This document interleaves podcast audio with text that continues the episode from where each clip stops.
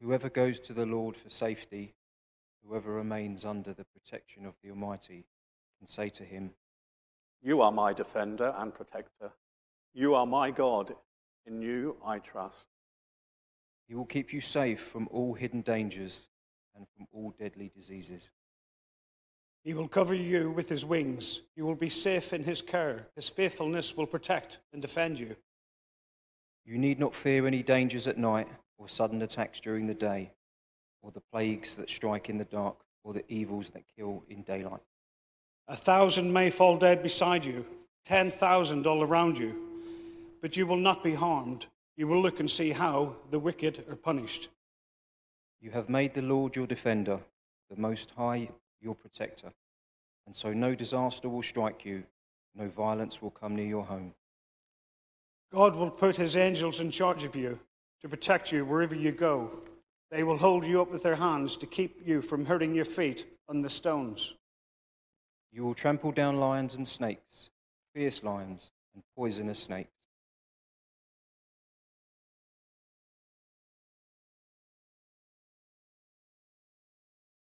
God says, I will save those who love me, and I will protect those who acknowledge me as Lord. When they call to me, I will answer them. When they are in trouble, I will be with them. I will rescue them and honor them. I will reward them with long life. I will save them. This, This is, the, word of the Lord, as, it was in the beginning, is, is now, and shall be forever. Amen. Amen.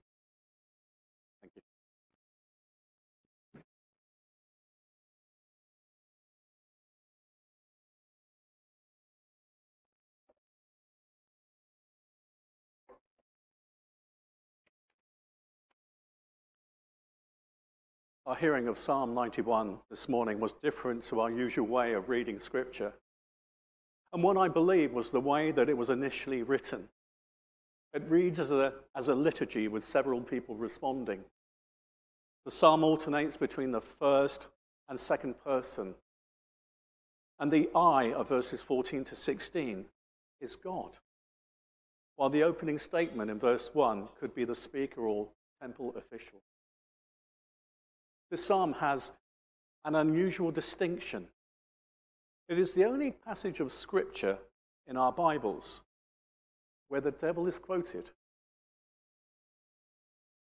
This is more important than it sounds because the devil misquoted it, or rather misapplied it.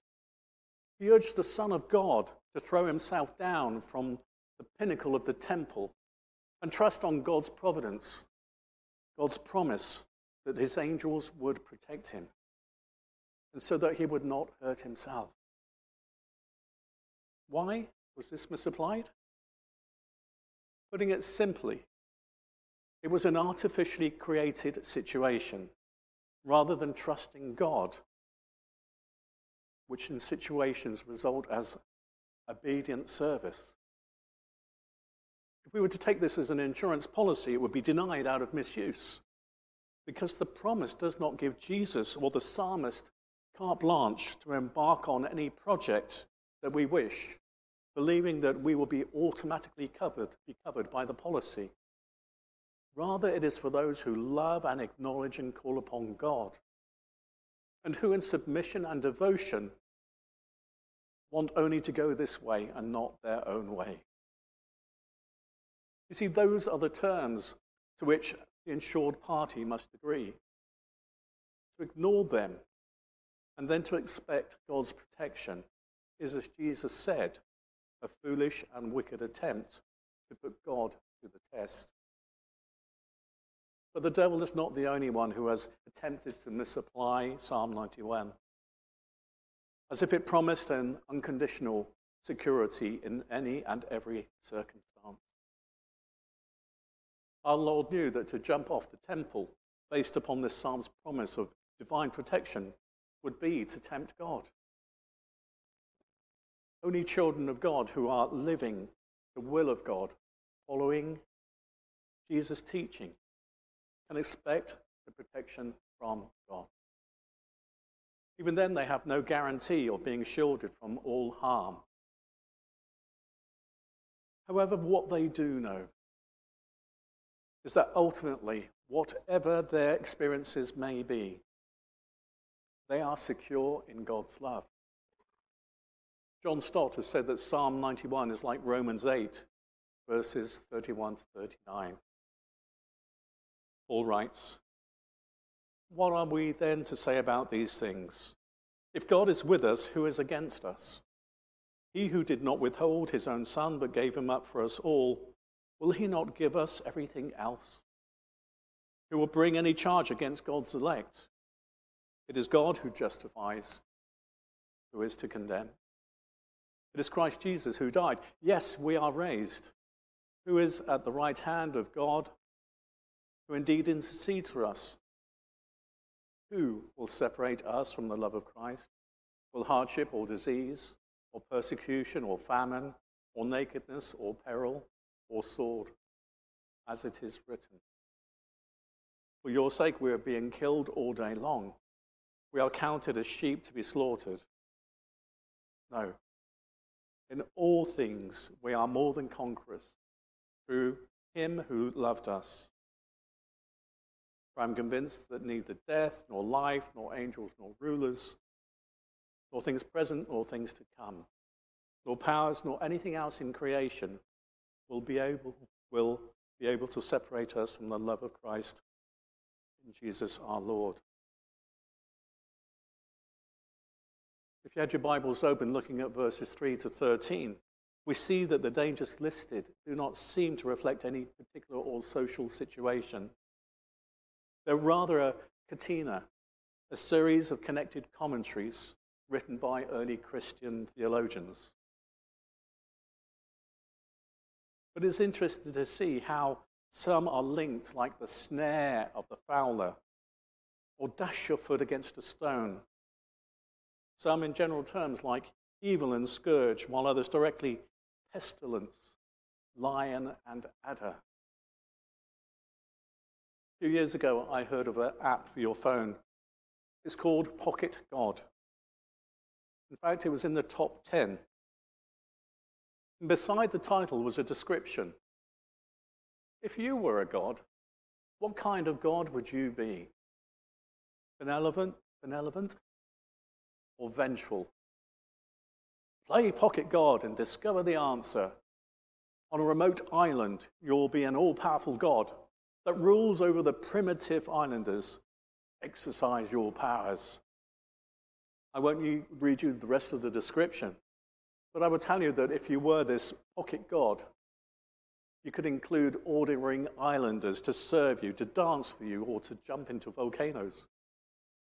So apparently, the only kind of God on this app is a God who uses power for pleasure.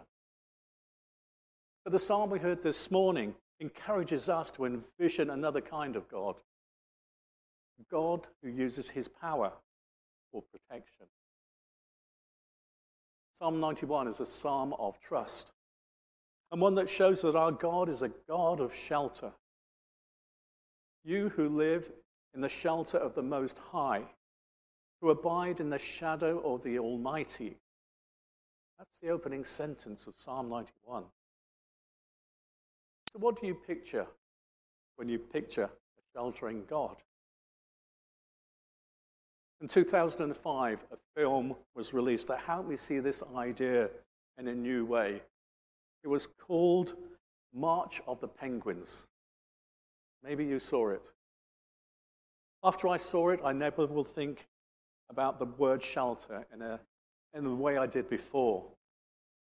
The movie is a documentary filmed entirely on location in Antarctica. There, every autumn, millions of emperor penguins abandon their summer feeding grounds in the ocean and march inland to find a mate. They march in single file. The female lays one egg a year. And after the egg is laid, through an intricate dance, she passes the egg to the father. And at this point, you've got to imagine you're not hearing me, hearing me anymore. You're hearing the voice of Morgan Freeman. Now begins, he says, one of nature's most incredible and doing role reversals, where it's the male penguin who tends the couple's egg, while the mother feeds and gathers food to bring back to her newborn. It's the father who will shield the egg from violent winds and temperatures that can reach up to 80 degrees below zero. He will make a nest for the egg atop his own claws, keeping it safe and warm beneath a flap of skin under his belly. And he will keep it there for more than two months. And when I heard those lines in the movie, I had a flashback. A flashback to the words of Psalm 91 Whoever dwells in the shelter of the Most High will rest in the shadow of the Almighty. And under his wings you will find refuge. You see, the picture of the psalm, it wants us to paint for us is a sheltering God. Like the father penguin who shelters his offspring, God shelters us too. He shelters us under his wings. The psalm says, He shelters us with his presence and his power. And he shelters us more than we probably ever realized. Just think back over your life and you'll see what I mean. Perhaps you had a near death experience. I heard the story of a five year old who went on a short holiday with his parents. And because it was only going to be a short holiday, they didn't take the tent, camp outside, like they usually did. They stayed in a hotel. Like the psalm, I'm going to say it in the first person. I remember driving up to the entrance and all the time, my father was inside registering us. My younger brother and I were in the back seat of our car, looking longingly at the swimming pool. When we reached our room, we got into our suitcases and put on our costume. And for some reason, we got out the door before anybody could tell us to wait. When we reached the pool, I said to my little brother, You wait for mum and dad. I'm going to jump in. And I did. The only problem was I didn't know how to swim. The only swimming pool I'd ever been in was the one near our house. It was a pool designed for small children and was only two or three feet deep. But this pool had a deep end. And I can still remember sinking down and, and down without my feet ever touching the bottom. I was surprised. I was scared. And I remember looking up through the water and seeing my father. He had run to the pool apparently just after I had dived in. The next second, he was in the water with me, clothes and all. He grabbed me, put me under his arm, and swam above the water. He sat me on the edge of the pool and climbed out and made sure I was all right. And when he knew that I was, he told me I certainly would have died if he hadn't noticed me and come after me. And I wish I could say that's the only time I can remember when I felt like I was in really danger in my life, but it isn't.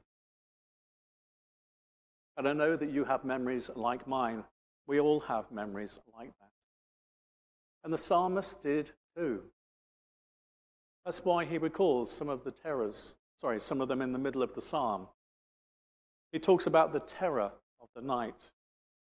That's one of his memories. The arrow that flies by day. That's another one. The plague that destroys. That's still another. And the list goes on. But the point's clear, isn't it? the person who wrote this psalm, whether it was David or not, had been through some dangerous moments in their life. But now, looking back on them, he remembers not simply the danger, he remembers the God who sheltered him, who took him under his wing, and at those moments, he remembers more. He remembers how it happened. how he found God's sheltering presence when he needed it most. He remembers it happened as he called out. What was it he said? They say of the Lord, He is my refuge and my fortress, my God in whom I trust. I'll read that again. He's my refuge, my fortress, my God in whom I trust. That's what he said according to verse 2. And he recommends that we learn to say the same thing to him, to pray the same prayer, and to learn how to call out to God who wants to be our shelter in the storm. And when we do that, we speak out the words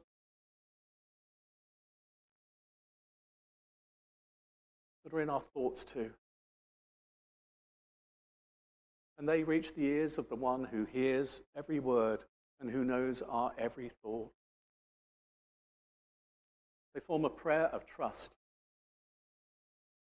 The psalm says, directed to a God who wants to respond, a God who desires to shelter us. They will call on me, God says. To us in the closing words of Psalm 91, they will call on me and I will answer them. I will be with them in trouble. I will rescue them and honor them. That's God's promise to us. God's threefold promise to all who learn to pray the words of Psalm 91. God promises to answer us. God promises to be with us. And God promises to deliver and honor our trust in Him. Because Jesus knew God's promises, He prayed them out. John says in John chapter 17, He prayed that His disciples would be kept safe. And He said, by the power of the name. And the name that He was thinking of is the name of God that is found in Psalm 91. Whoever dwells in the shelter of the Most High, the psalm says, will rest in the shadow of the Almighty. The American actor, James, or Jimmy Stewart, as some people might know, found out about that name too. He found out about the power of Psalm 91 in the middle of World War II. In 1941, he listed into the Army Air Corps. And as he was getting ready to go overseas, his father Alex wrote him a note. A note he wrote for his son to read en route to his duty station. So after he was shipped out to the front, Jimmy Stewart took out the letter his father had written to him and read these words My dear son Jim, after you read this letter, you'll be on your way to the worst sort of danger. So, Jim, I'm trusting on the enclosed copy of Psalm 91. I'm staking my faith in these words. I feel sure God will lead you through. I can say no more, only continue to pray. I love you more than I can tell you, Dad. As a veteran himself, Alex knew the power of the name of Psalm 91. He'd used it for his own life, and now he was giving it to his son. When Jimmy Stewart returned home in 1945, a decorated veteran of more than 20 missions flown behind enemy lines, he wrote to his father, What a promise! What a promise to give to an airman. I placed it in my hands often, and as the psalmist promised, I felt myself lifted up. So, where do you need to find shelter from this morning? What's the storm you need to escape? What's the situation going on for you right now that's causing you to realize that you can't handle this on your own? Where in your life is danger? Physically, emotionally, spiritually, or even financially? Where do you need to find shelter from the storm?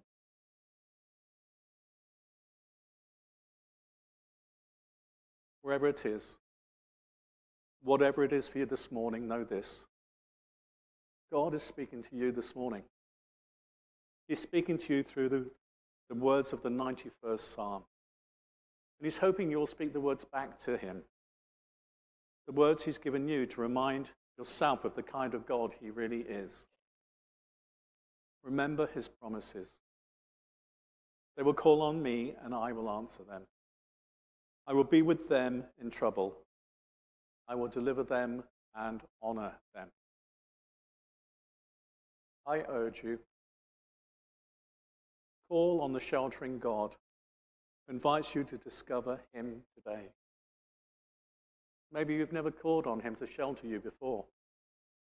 Maybe you have, but it's been a while. But listen to me. It doesn't matter. God's great desire, according to Psalm 91, is simply to have us realize who He is and to start calling on Him again. And His great hope is that we will learn how to call on Him more and more. So, how? So, learn how to use the words of the 91st Psalm in your life.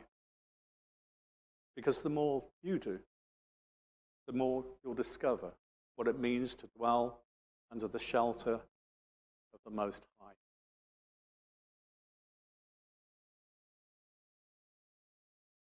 Take a moment to call on the one who wants to shelter you. Bring him before you all that's going on in your life. Thank you for your promise, Lord. Amen.